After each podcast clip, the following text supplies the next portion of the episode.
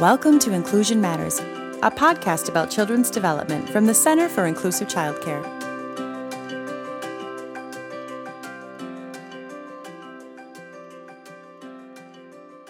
Welcome to Inclusion Matters, a podcast from the Center for Inclusive Childcare. I'm Priscilla Weigel, the Executive Director, and I'm here today with a dear friend and someone who has spent a lot of time with children, Dr. Chris Gendro, who has a practice, who has been practicing pediatric medicine for, is it 25 years, Chris? Eight. 28. Oh my goodness. Well, I think you know what you're talking about then. yeah, I have some idea.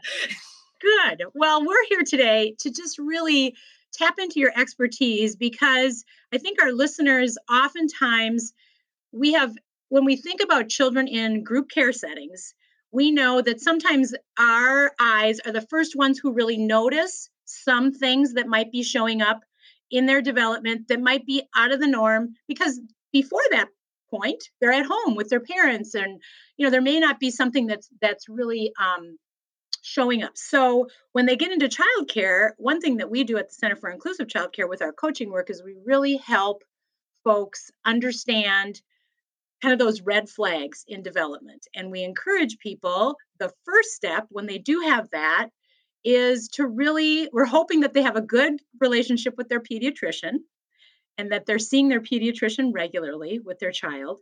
And so we encourage them to head on over to that pediatrician, make an appointment, and share some of the concerns. And so today we're going to talk with you about, you know, kind of what what you do on your end as a physician when a family comes to you and says, you know what, people in our lives are saying there's concerns. It could be relatives, it could be the child care provider, could they be the preschool teacher. And so, kind of, how do you walk through those next steps? Yeah, thank you, Priscilla. Um, it's a wonderful opportunity because this is such a common thing to have come up where someone arrives in my office and says, um, I think someone on your staff called them big behaviors. My, yes. my child care provider is saying that they're doing these these well they don't use the word big behaviors but they're, they're they're having trouble there they're not they're acting out they're impulsive there's things that their child care provider is seeing that are either difficult for the setting or they're concerned about something specifically in that child being being a problem. Mm-hmm. And so, you know, to me, I know that this is coming after those providers have spent hours with that child. Yes. I get 15, 10, 30 on a good day minutes with that child, but I really have to count on the people who are seeing that child over and over and over again to team up with me to mm-hmm, tell what they're seeing. Um, someone again, someone in uh, in your um, in your field said to said we know our role really well, and we send families to the physicians to rule out things. I mm-hmm. totally agree. This is very much a team. Diagnosing feels like it comes from a medical world, but really a good diagnosis is only as good as the team that is sending that child in to see me. Yeah.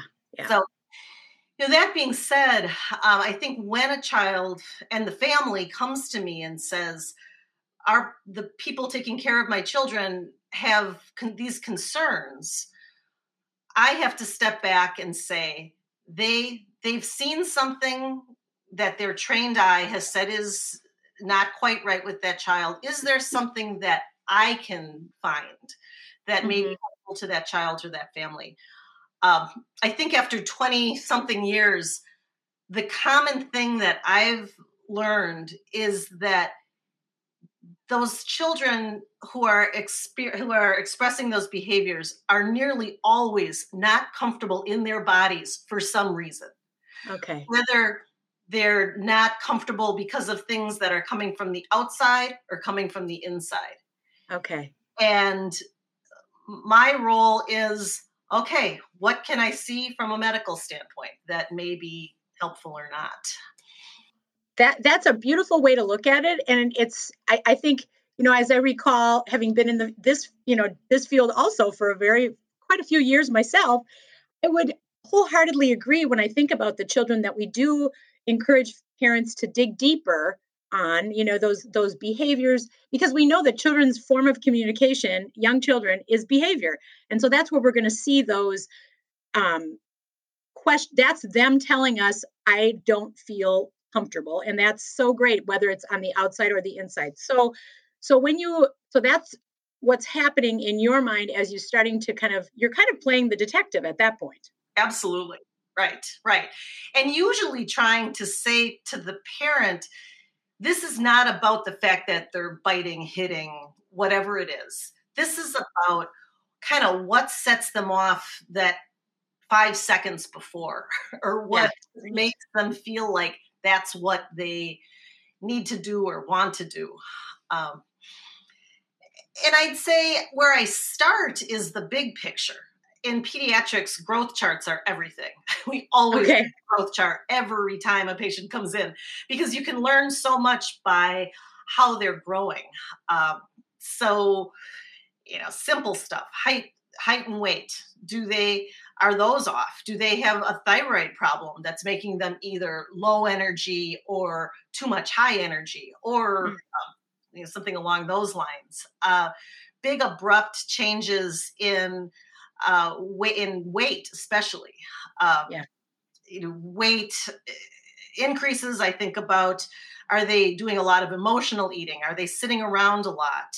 Uh, uh, decreases a biggie is is the family dealing with food insecurity that's showing up as sure. this. Uh, and but the biggest i think the biggest one when i look at growth is what's that child's appetite like because mm. that usually leads to a discussion of digestion in all its forms of you know how are they eating how um and it's interesting that and I, honestly i feel like i sometimes jump to digestion really soon when families come in because constipation is a huge problem. And when it's remarkable, and parents don't oftentimes don't believe me, but constipated kids, they don't eat well, they don't want to be active, they're crabby, they have pain.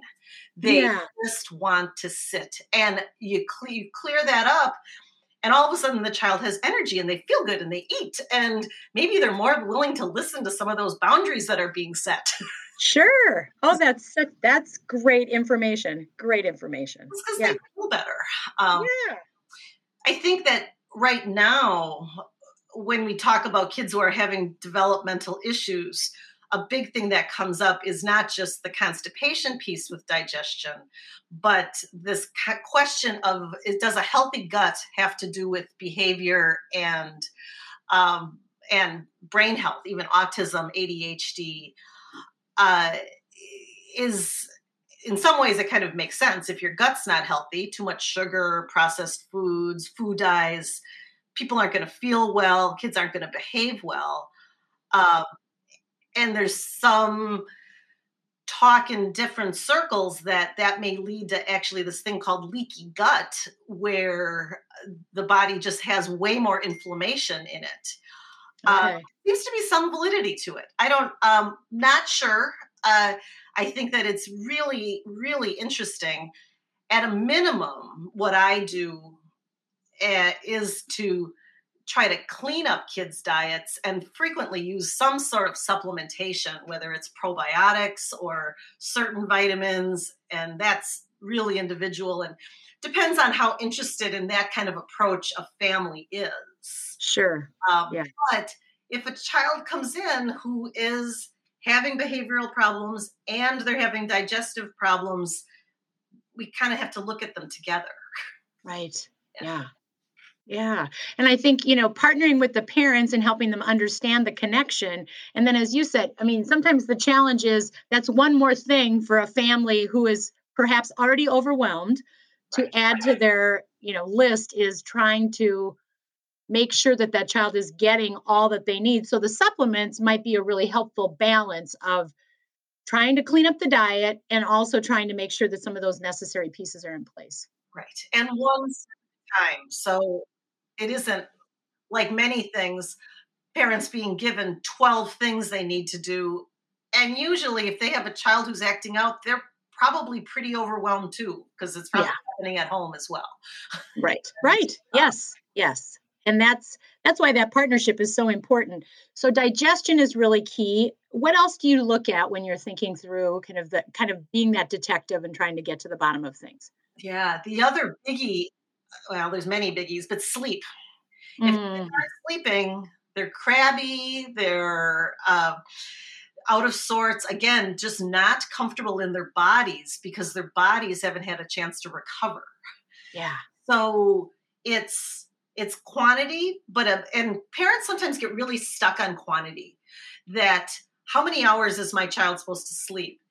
And as a parent, I kind of chuckle because I think I couldn't have made my kids sleep unless I ducked them to their beds. Yeah, right.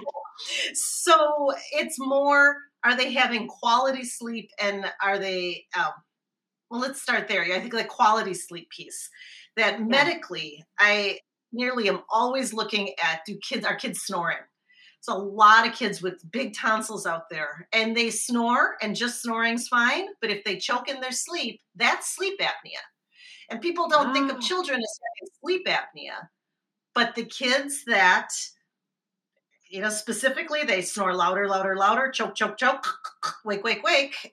They aren't sleeping well. Right. And um, especially kids who are exhibiting signs of ADHD. Um, I really look at the quality of sleep, and it's remarkable how sometimes things like tonsils need to come out, and then they yeah. sleep better and they act better. Wow. Wow. Appetite gets involved here because if iron levels are low, kids don't sleep well. Mm. Um, we frequently check a blood test, not just to check for anemia, but something called ferritin. And if your ferritin levels are low, you don't sleep well. And sometimes just by supplementing, doing some iron supplementation, kids will sleep better. Interesting. Um, this these days, uh, difficulty falling asleep because of screen time Yes. Because of the yes. blue light that's coming off of their little devices. Um, and blue light, the blue light blockers help, but too much screen time decreases your natural melatonin. So then you have a hard time falling asleep. Right. So there are kids who need a little melatonin to fall asleep, and that's it's okay. It's it, it's not. Yeah. Um, it, that's where you. I would want parents to be you know, talking to their pediatrician about how much they're using it, what dose to use, some of those kinds of things. Sure. Um, but some kids who just can't fall asleep, that can be that can be a biggie. Mm-hmm. Mm. So, well, sleep is critical. I mean, when you think about an adult, sleep is critical as well. And so, when we think of some of those behaviors that would be showing up in a group care setting, you know, the the crying, the clingy, the being really aggressive, be, having a short fuse and knocking things over, um, not being able to play well, not being able to problem solve, all those things. I mean, all the things you've you've listed already too. Just even the dig- digestive issues and lack of sleep. I mean, some kids, all of that may be happening at the same time. Right. Well, I think you're right. Short fuse. I think that's it. You know, if kids aren't sleeping well, you know, we have a short fuse. Of course, sure and they have and if they're already putting that in with lack difficulty with impulse control it's not a good recipe. Yeah. no it is not a good recipe. Oh my. So sleep education is really important and i'm sure that you spend a lot of time talking as you said it's most eh, because i do think that there's a lot of information out there about the number of hours for age groups and, and we often put that in our e-update as well so people are updated. But that quality of sleep that's a really good reminder for folks to be watching kids when they're sleeping. And, and childcare professionals can do that because they see kids during nap time right. and they can help parents be informed more about how that child's sleeping during the day when parents are at work. Yeah. Yeah. It is a medical problem that leads to behavior problems. So, yeah. Right. Yeah. Right. So, what else comes to mind when you think about trying to decipher some of these behaviors that might cause some challenges? Yeah, uh, I think about their medical history. I think about um, has this child had a lot of ear infections?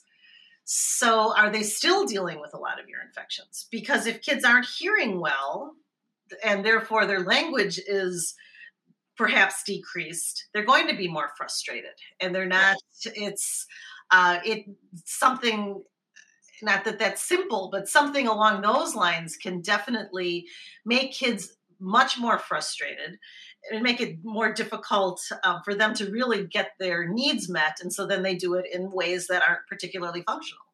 Right, right. And ear infections hurt. Right, right, exactly. Yeah. Now we didn't see a lot with COVID. It was very interesting. There was, mm. um, I bet I didn't see an ear, a kid with child with an ear infection for over a year. Really? That wow. was uh, once or twice a day kind of a thing before. Yeah. So, so why do you think that is? They, people were kids weren't getting sick. Yeah. Um, yeah, and even now, with the amount of masking being done, even in a childcare setting, even though things are getting spread around, uh, it's not. It's just not as much. They're not going from cold to cold. Like yeah, which most pre- I mean that's really the life of a preschooler is cold to cold to cold. Well, and toddlers too. Yeah. Yeah. So they're never really getting to that. Oh, I feel good, because by the time they're just on the uphill climb, they're getting knocked down by another one. Something else. Right. Yeah. Right. Yeah. Oh. Yeah, I think another thing I really look at, and it's it's something that I think most of us have just learned about in the last handful of years, and it's not really medical and i'm not even sure where it falls into but the concept of trauma and yeah. where and how trauma sits in children's bodies whether mm-hmm. they experienced it or it was secondhand because they were around it um, it's it's one of those things that um, sometimes makes my heart fall into my chest because I don't know, we don't always know what to do with it. We know that it leads to issues with kids, but frequently my office is the only place people feel comfortable telling about it. Yeah. And so oftentimes I do need to ask about it and figure out what the next step is because there's no great answer for it, but it is it's part of what we've got to look at when kids are are acting out in some ways or those like I go go back to that phrase the big behaviors. Yes. Yeah, they it's usually something big coming out. Yes. Yes.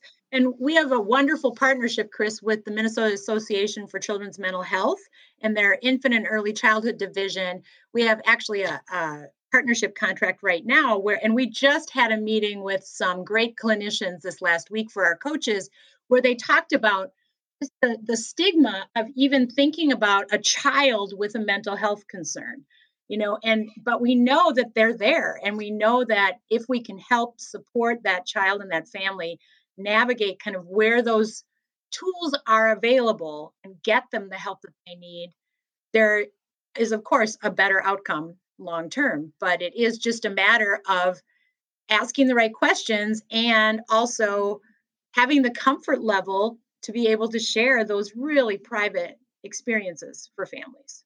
Yeah. Because they're not going to tell you the first time, no. but you might be able to just simply tell. Um, yeah. It's interesting. You bring up the stigma piece, and I realize there's uh, so often let's you know maybe 15 20 years ago that was the answer a child was misbehaving and it was time for the child psychologist and it has become especially in my practice and some of it is that i practice in a slightly different way i have a little do a little more integrative uh, work but now i and parent uh, parents would be very reluctant to jump right into to seeing a therapist, a psychologist, but they will see an, an OT, they will see an occupational therapist. And both as a way of getting kids the help they need and getting assessments, that we finally can use OTs because insurance used to not let us. That was oh, interesting. evidence based. And now that to me has revolutionized so what I can do with a child who's uncomfortable in their body for some reason that I can't. That isn't one of the things I just talked about, um, whereas that's kind of inside their body. But the kids who are overwhelmed by stimulation. The kids Sure. just they just aren't comfortable with what's coming in. Um, the the use of OT has really changed how much how well parents can understand what's going on with their child.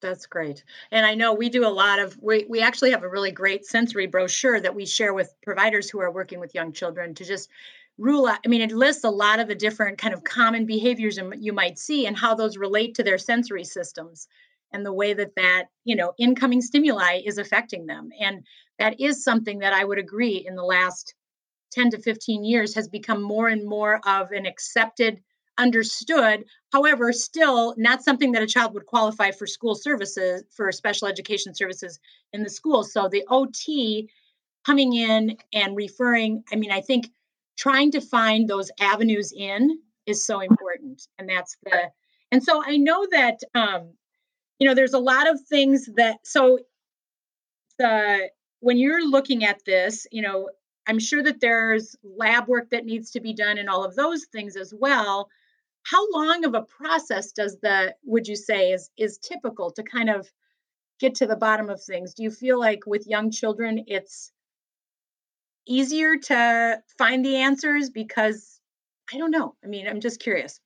Yeah it a lot a lot depends on how well i know the family and how well i know the child. Yeah. If they're brand new to me it takes a little longer but i think that it's it usually does not take more than a good physical exam, a good time, you know, talking about a good amount of time talking about history. Sometimes some labs, um, there it's um, it really depends on what I see. It, it's not it's, it's some for some it's checking those iron levels checking the thyroid sometimes vitamin d in minnesota just because kids yes. don't get enough sunshine and that, right, um, right.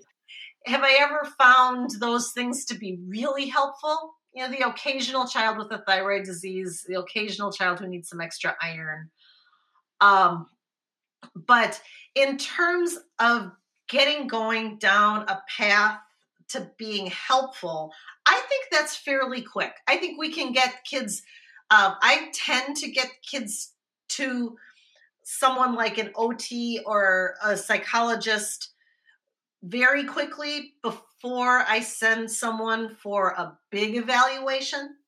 Okay. A multidisciplinary place that does that where everybody kind of descends on the child unless unless it, it, seems indicated but frequently it seems like you can start a little more slowly um, mm-hmm. and and then but then ultimately you know a lot of these kids end up really benefiting from a big multidisciplinary look at is this a learning issue? Is this a mental health issue? Um, is this an ot issue? Is this you know what what is going on here. Um, and luckily, in Minnesota, we have Help Me Grow Minnesota. Right. Yes. Which uh, it allows people to go and the the therapists, the evaluators to go into the home where they can actually see the child in their element because what they're like in my office, I'm sure, is very, very different from what they're like at childcare, at preschool, at their in their home. Yeah, yeah.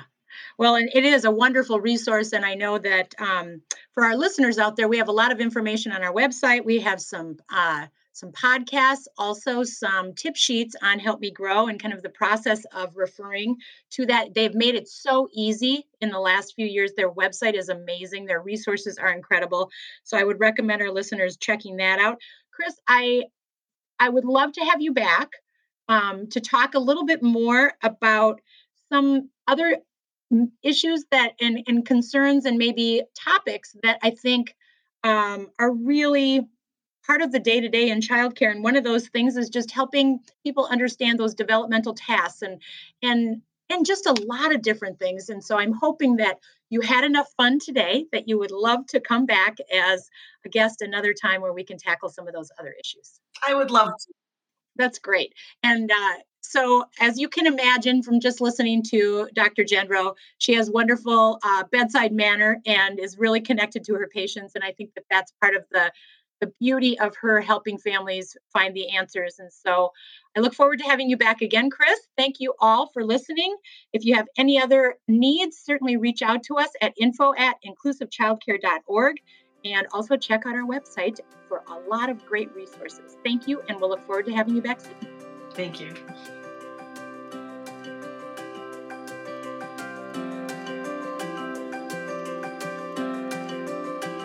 Thanks for listening. For more resources, visit us at inclusivechildcare.org.